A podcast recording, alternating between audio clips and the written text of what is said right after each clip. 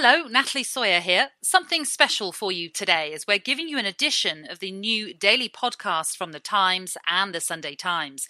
It's called Stories of Our Times and is presented by Manveen Rana. It comes out every day and focuses on one story per episode, including this one, which looks at the Cheltenham Festival and whether it should have gone ahead this year.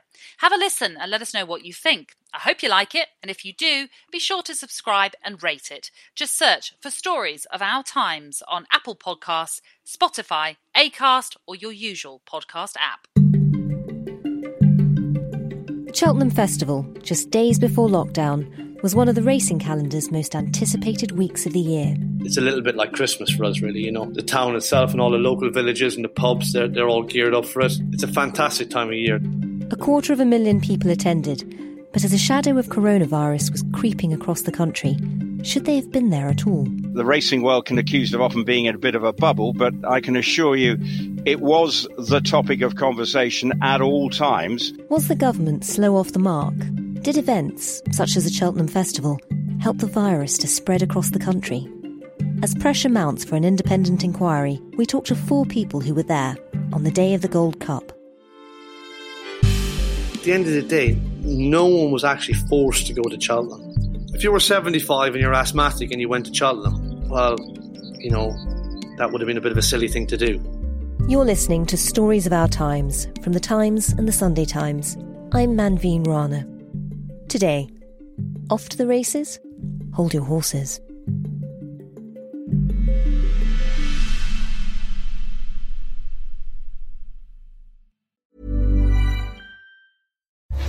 As you're listening to me, Daisy, Apple's iPhone disassembly robot, is dismantling an iPhone into lots of recyclable parts. That's how Apple recovers more materials than conventional recycling methods.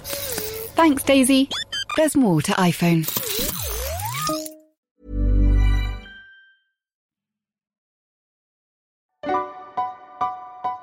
At Cheltenham. It's day four. It's Gold Cup day. How exciting, guys! We're looking out on it now. It's everybody's just sort of arriving and getting set up. This is so special today, isn't it, Oh, Harry? This is just amazing. I mean, look at the view out there. Look at the the atmosphere here today is going to be incredible. And, uh, Cheltenham is one of the biggest fixtures in the horse racing calendar. Months of preparation and mounting excitement for one of the racing world's favourite events. You can sense it in the paddocks, amongst the jockeys and the trainers. The road to Cheltenham's always fantastic for us. I live uh, roughly about 12 miles from the track, and compared it to even before I started training myself nine years ago, it's it's like the build up to Christmas. Really, you know, it's it's just such a big deal. It's there in the rapturous enthusiasm of the commentary box. Cheltenham has been in my blood since a, a small child. So for me, in terms of my first sporting memories, a lot was built around going to Cheltenham. But more importantly, from a sporting perspective, it really rocks my boat. And you feel it in the stands, amongst the seasoned race watchers. I think everybody enjoys Cheltenham. Quarter of a million every year over four days. So there is something definitely special about Cheltenham. You get there in the morning, and you know the f- quite famous Cheltenham Roar on the first day is um, is something a little bit special.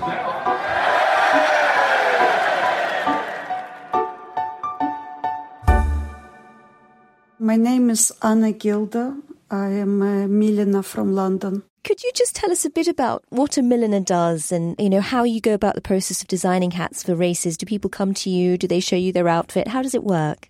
Yeah, usually I ask people to bring the outfit or send picture, and uh, I'm asking, you know, how brave they are, how big and bold they want the hat, because some people want hat just to obey dress code, you know, and they asking for something small and simple just to go with guidelines. And some people saying, you know, I want my hat to be seen from space. It must be a really exciting part of the year. I think it's great. Ascot, Epsom, Goodwood. We usually visit maybe 10 races in a season. Cheltenham was my first time ever because usually it falls on my son's birthday, so I never able to go. But this year it's uh, my chance to go finally. The races took place in the second week of March, just under a fortnight before Britain officially went into lockdown. The government advice was that the event could go ahead, but was the advice correct? On the racecourse, it didn't seem to matter. For many racing aficionados, the build up to the Cheltenham Gold Cup was all about the horses. My name is Rupert Bell, a regular contributor to Talk Sport covering racing, golf, and tennis. What were you expecting from this year's event? I mean, what was the build up like? Obviously, from a sporting perspective, it was very much as usual. The anticipation around all the big races, whether it be the Stayers Hurdle, Paisley Park coming back to try and win again, Al Boum Photo trying to defend his Cheltenham Gold Cup crown, it is the big climax meeting of the jump season, and it's one that's so eagerly anticipated, right even from the sort of early days of winter back in October. Everything gears up to Cheltenham. And the build up was very much business as usual as far as that was concerned. My name is Fergal O'Brien. I am 47, nearly 48, and I'm a racehorse trainer. What were you hoping for from this festival? Did you think you might have a winner?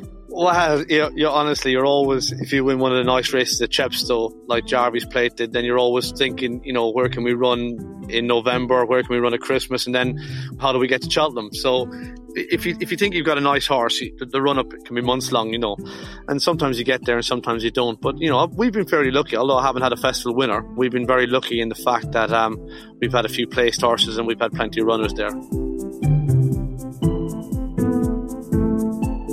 Someone always told me that you, you, need a lot of luck to have a festival winner. You need your own luck and you need a little bit of someone else's luck, and, and that's very true.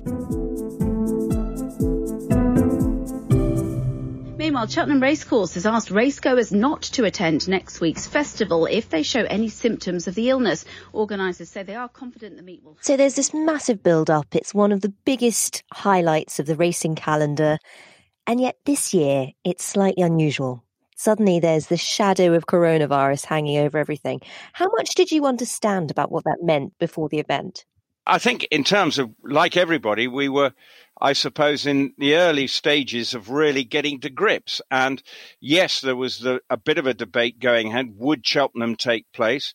And I know from speaking to organisers, you know, they were at pains to point that they were always being led by government advice and they would do their best to conform to anything that they would have to do in that week of the festival. They put extra hand sanitizers around the place. There was a feeling at the time maybe that the government wanted to spread it a little bit to maybe get a bit of herd immunity. So that's why they put in extra loo facilities, just generally tried to make it easy people to uh, sort of maintain the, the levels of hygiene that people were expected.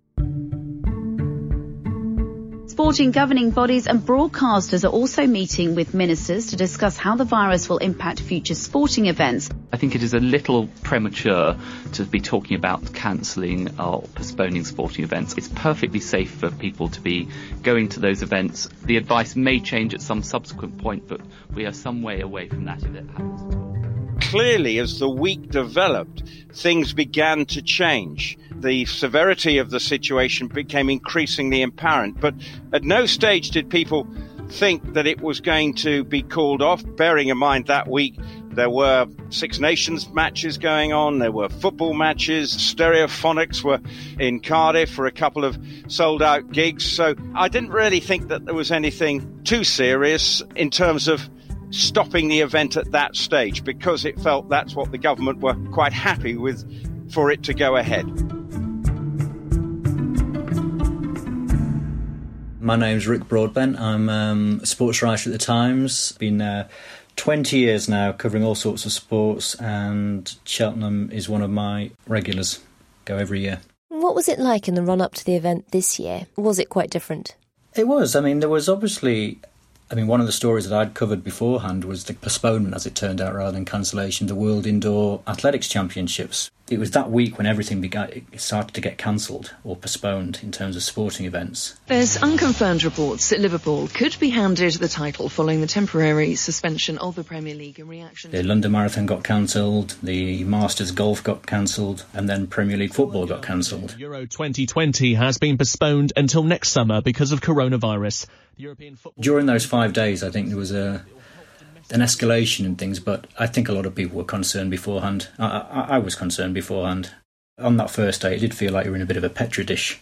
I thought, given what you were reading. Did you worry about going to, to cover it? blase is the right word, but you, you do, as a journalist, just tend to go where you're told to go and what the stories are. Um, it was a little bit like this before the Olympics in Rio in 2016 when there was the Zika virus sort of scare and people were slightly anxious about that. But um, I think if it had been a week later, I would have probably had more conversations with um, the desk and what have you. But um, as I say, I think that week changed everything. And you talked about the hand sanitizers and the extra loo facilities, but can you remember walking around the stands and, and the course? Were they different to normal? Were you seeing people wearing masks or any of that? No, no, there was nothing, nothing like that. No, no, no, not, not that I saw. You know, all that we could see differently was signs up saying, you know, wash your hands. And from my point of view, hand on my heart, you know, it was like a normal Cheltenham for us, you know. For many at Cheltenham, coronavirus was just a distant headline that affected people in a different world. They barely noticed it. One of the strangest things about looking into this story has been how completely different people's experiences were. I've spoken to racehorse owners and trainers who suffered bad cases of the virus after the festival, but they won't talk about it because they're afraid of tarnishing Cheltenham's reputation. But even at the time, there were racegoers who clearly didn't feel safe. My hat was uh, designed to go with my coat because I was worried I'm gonna be cold. So I had pink coat with black buttons, and the hat was pink with black feathers to match my coat. How did you end up amending your outfit? Because pictures of, of how you looked went went viral. They went all over the place. Yeah, basically a few weeks before we start uh, worried a little bit because the news of Corona started breaking up and we were talking with my friends, should we go, should we not go, is it gonna be cancelled or is not gonna be cancelled? But the last night before I decided, no, I'm, I'm kind of worried because I had pneumonia a few times in my life before. And I said, no, I'm gonna wear a mask. And I decided to make shiny lips on my mask so it doesn't look too grim. And when you arrived wearing your mask, how did people react? Lots of people were looking and pointing fingers. Uh, which was, you know, very strange. But some were coming and saying, this looks great, or this is amazing, or can we take picture with you? Most of the people reacted in a positive way. They were saying, well done, good idea. Uh, some were coming and saying, what an idiot, take your mask off or go home. Really? There was few, yes, yes. We were taking photos with the friends and somebody sneezed, really big sneeze, right on us and uh, it wasn't it wasn't nice and that moment i thought you know i'm happy i'm wearing mask right now Monday, Tuesday, Wednesday go by. 60,000 racegoers are pouring through Cheltenham's gates every day. Around the racetrack, there are still no serious concerns about the advancing virus. But come Thursday. I've got to be clear, we've all got to be clear, this is the worst public health crisis for a generation. The Prime Minister holds the first of his coronavirus briefings. And I, I must level with you, level with the, the British public um, more families, uh, many more families, are going to lose loved ones. I do remember on the Thursday at five o'clock, all of us huddled around a television in the press room watching, I think, uh, Boris Johnson's statement at the time while a race was going on. It was, a, I suppose, the, the seminal moment when suddenly the mood changed and we knew from there on in we were going to be heading into these very unusual times. What was the atmosphere like in the room? What was the reaction to the speech oh, when, it, when it was over? Oh, my immediate reaction was I then had to go on air and do something else. So, how I felt, I just sort of thought, well, okay, I know I'm racing tomorrow. I'll just deal with the short term. What it meant in terms of the long term, it's hard to think beyond that. And bearing in mind, I was supposed to be heading off to Dubai to cover some racing 10 days later.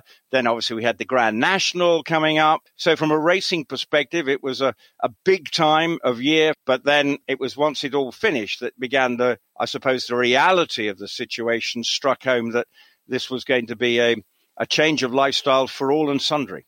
Were you worried about getting ill while you were there? Did you did you feel like it was a real problem? Oh, absolutely. I was yeah, I was worried. I was worried. I watched only three three races, I think, and then I decided it's time to, to go home because I, I was I was still in the back of my mind. I was worried about, you know, virus and spreading. I didn't eat or drink anything because I didn't want to take my mask off. I think everybody was aware of it, and then it depended on what your attitude to that awareness was. But I mean, there is another side to Cheltenham, which is it is a monumental booze up.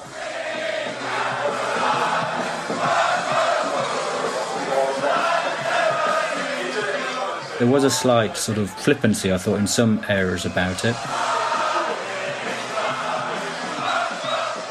I mean, for instance, the England rugby team had played a Six Nations match, I think on the Saturday before Cheltenham. Their following week's fixture was cancelled because it was against Italy, which was further down into their pandemic.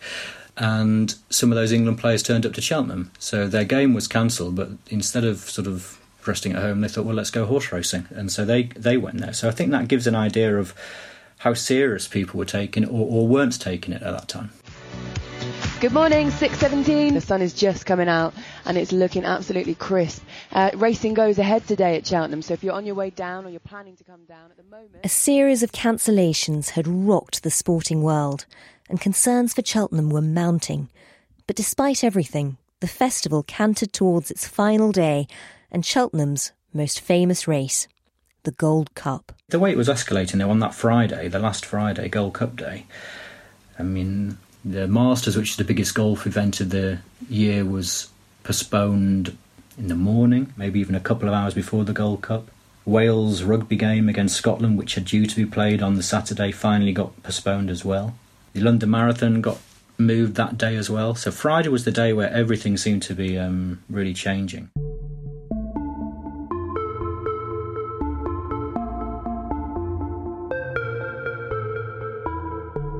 My first sporting memory is Arkle, the great legendary Arkle, winning the second of his Gold Cups in 1964, watching on a black and white TV. So for me, the Gold Cup is is a day that has great sporting memories.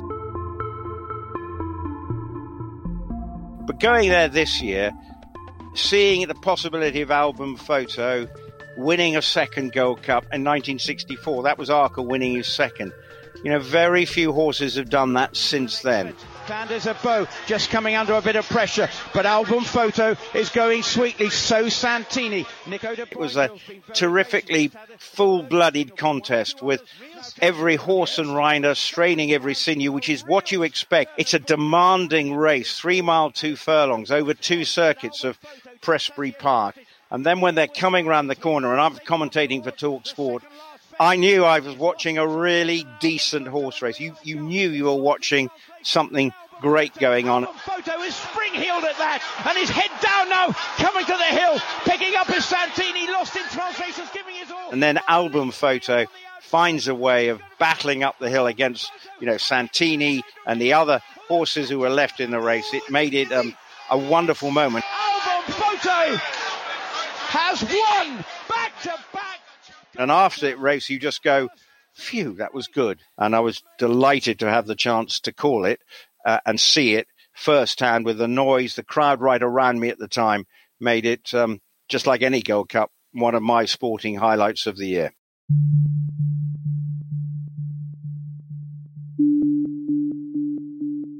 A sporting highlight, certainly. But as it turns out, the Cheltenham Gold Cup may also prove to be one of the last big sporting events of the year. Within 10 days of the Gold Cup's climax, the whole country was in lockdown. So should it have gone ahead? The advice was still very much mass gatherings do not pose that much of a threat of transmission. And I think, albeit to sort of a layperson, including myself, that seemed slightly incomprehensible that it wouldn't pose a, a risk. And, you know, you didn't have to look very hard to see problems. I mean, the Cheltenham's own, own MP was self isolating during Cheltenham. You had people like Jeremy Hunt saying the clock was ticking, and there was the article in the Lancet, you know, where um, there was suggestion that the government was playing Russian roulette with people um, by having these mass gatherings. So, obviously, we covered the Gold Cup as normally as we would as a great sporting event but yeah, I was um, writing about whether we would come to regret this decision And I think my last line was something along the lines of, "We won't know for some time how many losers there were at Cheltenham this year," and we probably won't. The train is now approaching. Junction at platform. Passengers. Airport, please stay on board. Next stop, road station. iOS helps you control which apps you share your exact location with. There's more to iPhone. It's that time of the year. Your vacation is coming up. You can already hear the beach waves, feel the warm breeze, relax, and think about work. You really, really want it all to work out while you're away. Monday.com gives you and the team that peace of mind. When all work is on one platform and everyone's in sync, things just flow wherever you are. Tap the banner to go to Monday.com.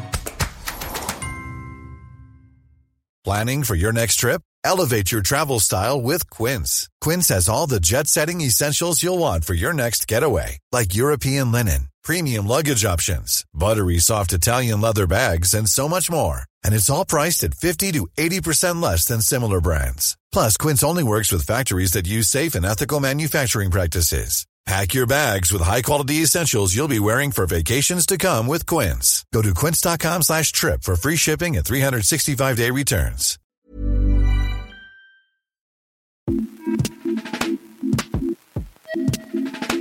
It made absolutely no sense to me whatsoever that the government would actively encourage a quarter of a million people to amass in very tight groups at the Cheltenham Festival. I've just been in the Cheltenham bubble. I've been in this brilliantly beautiful bubble where sport's gone ahead, which I think was the right call. At the same time, Liverpool played Atletico Madrid. Everybody's been taking the necessary precautions. We're in a big open space here and we've been able to really enjoy top class sport.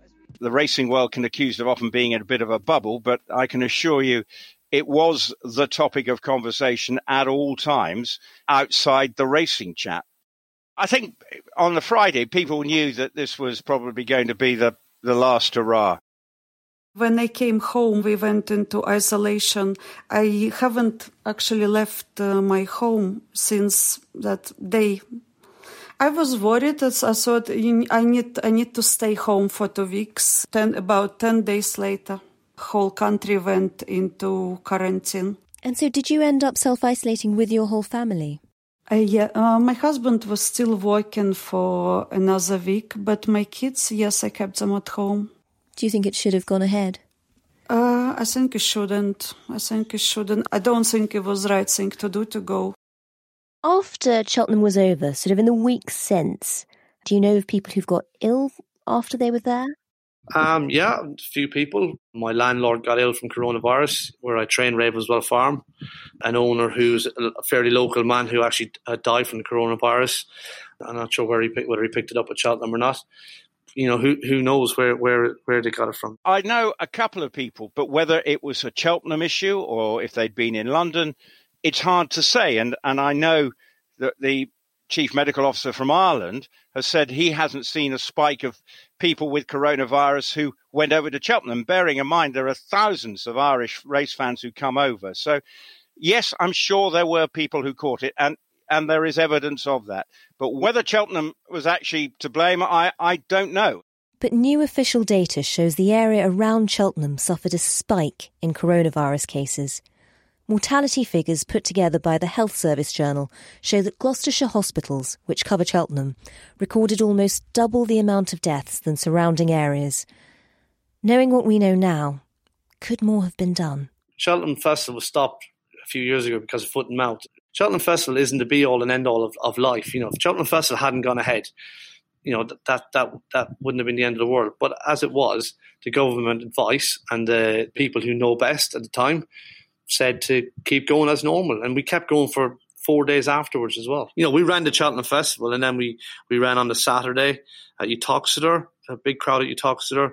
We ran on Sunday, Monday, and Tuesday. Yeah, we, we, we there was still racing. You know, it wasn't until after we got into the proper lockdown the, the following week that entry then was called off. You know, probably ten days after the Cheltenham Festival. If you knew then what you knew now, would you have gone? Would you have brought your team along? Well, I'm very lucky. You know, all our boys and girls are very young and fit and well, and I had plenty of owners there that were, you know, in their 60s and 70s. So, yeah, if we were where we are now, yeah, I, we, I would step going, yeah, probably.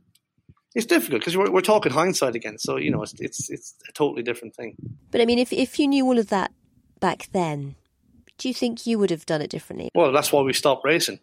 Why did Crufts go ahead? 120,000 people indoors. And I'm not trying to deflect the light from Cheltenham from the races because that's what we're talking about. But you know, Crufts went ahead the week after. In hindsight, would they would they have had Crufts? I don't know how many people got ill from Crufts. How many people got in from Cheltenham? There was still the um, big Champions League football match at Liverpool on the Wednesday night with Atletico Madrid, which I think people are obviously concerned about now, given that so many Spanish fans came into the country at that time, which in hindsight seems pretty appalling decision. So it's certainly um, got bigger and bigger as time has gone on. And I think the decision to sort of have Cheltenham and certainly run it to its conclusion looks more foolish by the day almost. At the end of the day, no one was actually forced to go to Cheltenham. We all had the same advice. We all knew what was happening around the around Europe. If you were 75 and you're asthmatic and you went to Cheltenham, well, you know, that would have been a bit of a silly thing to do. The organisers of the Cheltenham Festival were following government advice. As a spokesman told us, the festival went ahead under clear and ongoing guidance from the government and its scientific experts. Like other popular sporting events at Twickenham and Murrayfield, 10 Premier League matches and the UEFA Champions League at Anfield in the same week. We promoted the latest public health advice and introduced a range of additional hygiene measures at the event. So, should the government have acted sooner? When we asked, a government spokesman told us it is our absolute priority to protect people's health and our advice on coronavirus is the result of direct, continuous consultation with medical experts. There are many factors that could influence the number of cases in a particular area, including population density, age, and health profile, and the position of an area on the pandemic curve.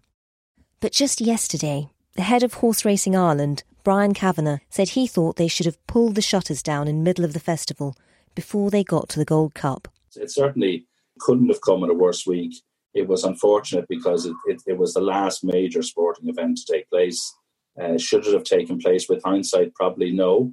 Uh, but that's that's that. Uh, everyone's wise after the event.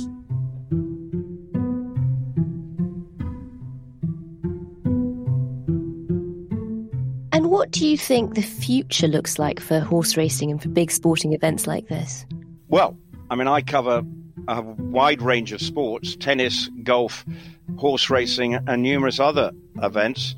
And clearly, we're in very strange times as to how they can get the show back on the road because racing employs 17,500 people. It drives significant revenue, but they are at pains to point they will not do it unless there is a clear indication from the government that they are able to resume racing. I think it's going to be a long, long time before football fans and sports fans and rugby fans, whatever your sport may be, are going to be allowed back. The French are talking about hoping to resume on May the 11th. Racing is hopeful to try in this country to get going sometime during May. They want to hold Royal Ascot behind closed doors in June. And that's what we look forward to. And I'm fairly hopeful that we'll be back jump racing by then, even though it might be behind closed doors. It's going to be a long road back before we can see race meetings, I'm sure, with the kind of crowd levels that we saw at Cheltenham. Um, bearing in mind there are not many of those, but during the summer, of course, you think of the Derby meeting, Royal Ascot, Newmarket, Glorious Goodwood, the York Ebor. They're you hugely popular events attracting big crowds, but clearly it's very unlikely that we'll see any of those being conducted under the previous circumstances. It just doesn't feel as if that's going to be happening in the short term. Tell me what it's been like in, in isolation since. I'm very busy. I signed for Visa Army. A lady from work called All Millionaires, and we've been making visas for NHS staff. So it's very busy. I'm working for eight hours a day making visas for uh, hospitals, which um, gives me some purpose in in quarantine. I know I have to do 100 visas a day and it keeps me going. So I'm actually busy for 18 hours a day. Would you feel safe going going back? If the guidelines are in place and social distancing rules that we have to adhere to, then I'm prepared to do it. But until I know what the situation is, I'm not like most other people going to put myself in undue risk. I'm I'm over 60, so um, I'm not going to be stupid and, and charge around thinking that everything's going to be normal because um, that is would be plain daft and, and, and ignorant of me. I will be absolutely desperate to get back to go and watch some live sport. And I know it's not the be all and end all. As I say, my wife works in hospital, so I do have perspective on things. But I, I, I miss seeing live sport. Um, so no, I'd, I'd I would be more than happy to go back, assuming it was safe. And um, I think would probably um, need a bit more reassuring than we did a month ago. You've been listening to Stories of Our Times with me, Manveen Rana, and my guests horse trainer Fergal O'Brien, milliner Anna Gilder, racing commentator and analyst for Talksport Rupert Bell, and the Times sport writer Rick Broadbent. You can read more of Rick's work at thetimes.co.uk or in print. The producers were Ben Mitchell and Oliver Adamson. The executive producer is Leo Hornack, and the deputy executive producer is Poppy Damon. Sound design was by Carla Patella, music by Breakmaster Cylinder. If you liked what you heard, please leave us a review. You can subscribe for free. We're on Apple Podcasts, Spotify, Acast, and more. Also, in these uncertain times, you can access expert analysis on the latest developments in the coronavirus crisis with the Times' dedicated daily newsletter. Sign up for free at thetimes.co.uk slash coronavirus. See you tomorrow.